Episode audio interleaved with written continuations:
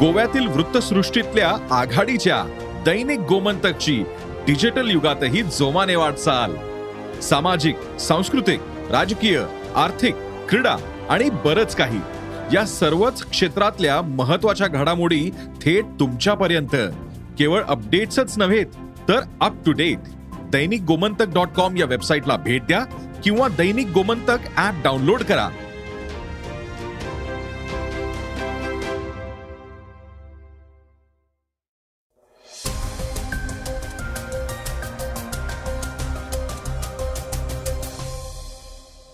नमस्कार. मी गौरी कुबेर. आता आपण ऐकणार आहोत सकाळचं पॉडकास्ट पंतप्रधान नरेंद्र मोदी यांच्या सरकारनं जी नोटबंदी केली होती त्यावरून आता सर्वोच्च न्यायालयानं चौकशी करणार असल्याचे आदेश दिले आहेत. आपण आजच्या पॉडकास्टमध्ये त्याविषयी सविस्तरपणे ऐकणार आहोत. आज चर्चेतील बातमीमध्ये अंधेरी विधानसभा पोटनिवडणुकीसाठी उद्धव ठाकरे गटानं ऋतुजा लटके यांना उमेदवारी दिलीये. मात्र मुंबई पालिकेनं त्यांचा राजीनामा न घेतल्यानं राजकारण सुरू झालंय. त्याविषयी आपण सविस्तरपणे जाणून घेणार आहोत. चला तर मग सुरुवात करूया आता आजच्या पॉडकास्टला. सुरुवातीला ऐकूयात म्यानमारच्या लोकशाहीवादी नेत्या आंग स्युकी यांची एक बातमी. म्यानमारच्या लोकशाहीवादी नेत्या आंग स्यान स्युकी यांना आधी तुरुंगवासाची शिक्षा झाली होती. त्यामुळे साऱ्या जगभरात त्यांच्याविषयी चर्चा सुरू झाली होती. आता पुन्हा भ्रष्टाचाराच्या आरोपाखाली त्यांना शिक्षा करण्यात आली आहे त्यामुळे अनेकांना धक्का बसलाय. त्यामुळे त्या अडचणीत आल्या आहेत म्यानमारच्या एका वृत्तसंस्थेनं दिलेल्या माहितीनुसार मंडाले प्रादेशिक हायकोर्टानं नाय पिताव बंदी केंद्रातील कोर्टात ही शिक्षा सुनावलीय. सिऊ की यांच्यावर माउंग वेक नामक एका व्यापाऱ्यानं हे भ्रष्टाचाराचे आरोप केले होते. सन दोन हजार अठरा ते दोन हजार वीस या काळात स्युकी यांनी पाच लाख पन्नास हजार अमेरिकन डॉलर्स इतकी मोठी लाच स्वीकारल्याचं या आरोपात म्हटलंय. ज्यावेळी मी स्युकी यांना हे पैसे दिले त्यावेळी आमच्या व्यवहारादरम्यान इतर कोणीही उपस्थित नव्हतं असंही त्यांनी म्हटलंय. दरम्यान कोर्टानं सुनावलेल्या तीन वर्षाच्या शिक्षेशिवाय स्युकी यांच्यावर इतर बारा विविध प्रकरणांमध्ये तेवीस वर्षांच्या तुरुंगवासाची शिक्षा सुनावण्यात आली आहे. त्यामुळे त्यांचा तुरुंगवासाचा कालावधी आता सव्वीस वर्षांवर पोचलाय. सूत्रांनी दिलेल्या माहितीनुसार व्यावसायिक वेग यांचे मिलिटरी मधल्या काही लोकांशी जवळचे संबंध आहेत. त्याच सोबत त्यांनी काही व्यावसायिक कंपन्या स्थापन केल्या आहेत. त्यामुळे आंग सॅन स्युकी यांना झालेल्या शिक्षेकडे वेगळ्या दृष्टिकोनातून पाहिलं जात आहे सुप्रीम कोर्टानं पंतप्रधान नरेंद्र मोदी यांनी केलेल्या नोटाबंदीच्या निर्णयावर एक मोठा निर्णय दिलाय. त्याविषयी आता आपण जाणून घेऊयात. आठ नोव्हेंबर दोन हजार सोळाला भारतात नोटबंदी झाली होती. त्यावरून सबंध देशात वेगवेगळ्या प्रकारचं वातावरण झालं होतं. हा निर्णय चुकीचा आहे की बरोबर यावरूनही मोठ्या चर्चा झाल्या होत्या. कित्येकांनी त्यावरून नाराजीही व्यक्त केली होती. काळा पैसा बाहेर काढणं भ्रष्टाचाराला आळा घालणं दहशतवादाला पुरवला जाणारा पैसा बंद करणं अशी कारणं नोटाबंदीवेळी सरकारकडून देण्यात आली होती. आता याबाबत सुप्रीम कोर्टानं एक मोठा निर्णय दिलाय. त्या निर्णयानुसार हा मुद्दा केवळ अर्थव्यवस्थेसंदर्भातील होता की आणखी काही? हे तपासण्यासाठी नोटाबंदीच्या निर्णयाची चौकशी होणं गरजेचं आहे असं कोर्टानं म्हटलंय. पाच सदस्यांच्या खंडपीठाचे अध्यक्ष ए एस नाझीर यांनी म्हटलंय की यापूर्वी हा मुद्दा संवैधानिक खंडपीठापुढे आला होता. त्यामुळे या खंडपीठाचं कर्तव्य आहे की त्यावर उत्तर द्यावं. कोर्टात युक्तिवादादरम्यान अटॉर्नी जनरल आर व्यंकटरामानी यांनी म्हटलंय की नोटाबंदीच्या कायद्याला जोपर्यंत योग्य परिप्रेक्ष्यातून आव्हान दिलं जात नाही तोपर्यंत या मुद्द्यावर चौकशी करता येणार नाही. मोठ्या रकमेच्या नोटा व्यवहारात अस्तित्वात असल्या आणि त्याचे जर अर्थव्यवस्थेवर दूरगामी परिणाम होणार असतील तर जनहितासाठीच या कायद्याचा वापर करता येतो. सुप्रीम कोर्टानं म्हटलंय की सरकारनं घेतलेला नोटाबंदीचा निर्णय अर्थव्यवस्थेसाठी यशस्वी ठरला की अपयशी ठरला यावर दोन्ही बाजू सहमत नाहीयेत. त्यामुळे या प्रकरणाची तपासणी करणं आवश्यक आहे. आम्हाला मर्यादा काय आहे हे नेहमीच माहिती असतं. परंतु नोटाबंदी कोणत्या पद्धतीनं केली गेली हे तपासावं लागेल. यासाठी आम्हाला आधी वकिलांचं म्हणणं ऐकावं लागेल. असं न्यायाधीश B R Gavai A S Bopanna V Ramasubramanian आणि बी व्ही नागरथना यांच्या खंडपीठानं म्हटलंय. श्रोत्यांनो आता आपण ऐकणार आहोत आधार कार्डासंबंधीची एक बातमी. आधार वापरकर्त्यांसाठी एक महत्वाची बातमी आता समोर आली आहे भारतात आधार कार्ड हे सर्वात महत्वाचं दस्तऐवज आहे. वेगवेगळ्या सरकारी कामांसाठी आधार कार्डाचा वापर करण्यात येतो. आता यू आय डी ए आयनं एक महत्वाची नोटीस जाहीर केली आहे. ज्या नागरिकांनी दहा वर्षांपूर्वी त्यांचं आधार कार्ड बनवलं होतं अशा नागरिकांना त्यांची कागदपत्र आणि तपशील अपडेट करण्यास सांगितलंय.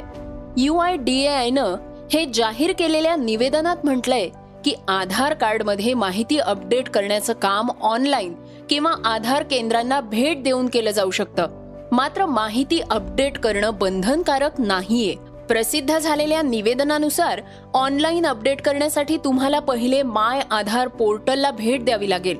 याशिवाय अपडेशनचं हे कामही तुम्ही ऑफलाईन म्हणजे आधार केंद्रावर जाऊनही करू शकता.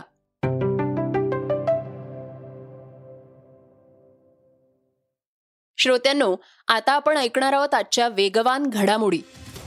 भारतीय वंशाच्या आणि सध्या अमेरिकेत स्थायिक असलेल्या महिला डॉक्टर उमा देवी यांनी आपल्या आयुष्यभराची कमाई मुलांच्या आणि महिलांच्या उपचारांसाठी दान केली आहे. त्यांनी गुंटूर सरकारी जनरल हॉस्पिटलमध्ये महिला आणि बाल संगोपन केंद्र बनवण्यासाठी तब्बल वीस कोटी रुपये दान केले आहेत. डॉक्टर उमा यांनी गुंटूर मेडिकल कॉलेजमधून एकोणीसशे पासष्ट साली एम बी बी एस पूर्ण केलं होतं. चाळीस वर्षांपूर्वी त्या अमेरिकेत स्थायिक झाल्या. अमेरिकेत त्या एक नामांकित डॉक्टर म्हणून परिचित आहेत. सलग दुसऱ्या महिन्यात किरकोळ महागाई वाढलीये. ऑगस्टमध्ये किरकोळ महागाई साठ टक्के तर जुलैमध्ये हा दर होता सहा पूर्णांक एकाहत्तर टक्के. सप्टेंबर महिन्यात किरकोळ महागाईचा दर हा सात पूर्णांक एक्केचाळीस टक्क्यांवर नोंदवण्यात आलाय. एक वर्षापूर्वी सप्टेंबर दोन हजार एकवीसमध्ये किरकोळ महागाई दर हा चार पूर्णांक पस्तीस टक्के होता. यावर्षी सप्टेंबर महिन्यात अन्नधान्याच्या किमतीत आठ पूर्णांक साठ टक्क्यांची वाढ पाहण्यास मिळाली आहे जी ऑगस्टमध्ये सात पूर्णांक बासष्ट टक्क्यांवर होती. जुलैमध्ये ही आकडेवारी सहा पूर्णांक पंच्याहत्तर टक्के आणि जूनमध्ये सात पूर्णांक पंच्याहत्तर टक्क्यांवर होती. भाज्यांच्या किमतीत झालेल्या प्रचंड वाढीमुळे ऑगस्ट दोन हजार बावीसमध्ये तेरा पूर्णांक तेवीस टक्क्यांच्या तुलनेत सप्टेंबरमध्ये भाज्यांचे दर सोळा पूर्णांक अठ्याहत्तर टक्क्यांनी वाढले आहेत. बॉलिवूडचा मिस्टर परफेक्शनिस्ट आमिर खान हा आता पुन्हा एकदा वादाच्या भोवऱ्यात सापडलाय. त्यानं केलेली एक जाहिरात ही काही नेटकऱ्यांना खटकली आहे त्यात आमिर हा लग्न करून त्या मुलीच्या घरी जातो तो घर जावई आहे त्या मुलीचे वडील आजारी असल्यानं त्यानं हा निर्णय घेतलाय. आणि त्याचा संबंध हा बँकेतल्या परंपरागत व्यवहाराच्या पद्धतीशी जोडला गेलाय. आपण जुने विचार फेकून देऊन नव्या विचारांचा स्वीकार केला पाहिजे असं आमिर सांगतोय. नेटकऱ्यांना मात्र आमिरची ती जाहिरात आवडलेली नाही. आणि त्यावरूनच नेटकऱ्यांनी त्याला चांगलंच ट्रोल केलंय. भारताचा टी ट्वेंटी संघ वर्ल्ड कपसाठी सर्वात आधी ऑस्ट्रेलियात दाखल झालाय. सध्या टीम इंडिया ऑस्ट्रेलियात कसून सराव करते या सगळ्यात इंग्लंडचा माजी कर्णधार नासिर हुसेननं टीम इंडिया बाबत एक खळबळजनक वक्तव्य केलंय. इंग्लंडचा माजी कर्णधार नासिर हुसेननं म्हटलंय की भारताकडे एकापेक्षा एक दर्जेदार खेळाडू आहेत. मात्र सगळ्या आय सी सी स्पर्धांमध्ये भारतीय संघ एखाद्या घाबरट संघासारखा खेळतो. ते स्वतःच्याच धुंदीत असतात आणि तसाच खेळ करतात. यामुळे संघाचं नुकसान होतंय असं नासिरनं म्हटलंय. श्रोत्यांनो आता वेळ झाली आहे आजच्या चर्चेतल्या बातमीची. अंधेरी पूर्व पोटनिवडणुकीतील शिवसेनेच्या अडचणी आता वाढताना दिसत आहेत शिवसेनेच्या ठाकरे गटाच्या उमेदवार ऋतुजा लटके यांचा महानगरपालिका कर्मचारी पदाचा राजीनामा स्वीकारण्यास विलंब होतोय. त्यामुळे ठाकरे गट कोर्टात धाव घेणार. आहे तर महापालिका अधिकाऱ्यांवर शिंदे गटाकडून दबाव आणला जात असल्याचा आरोप किशोरी पेडणेकरांनी केलाय.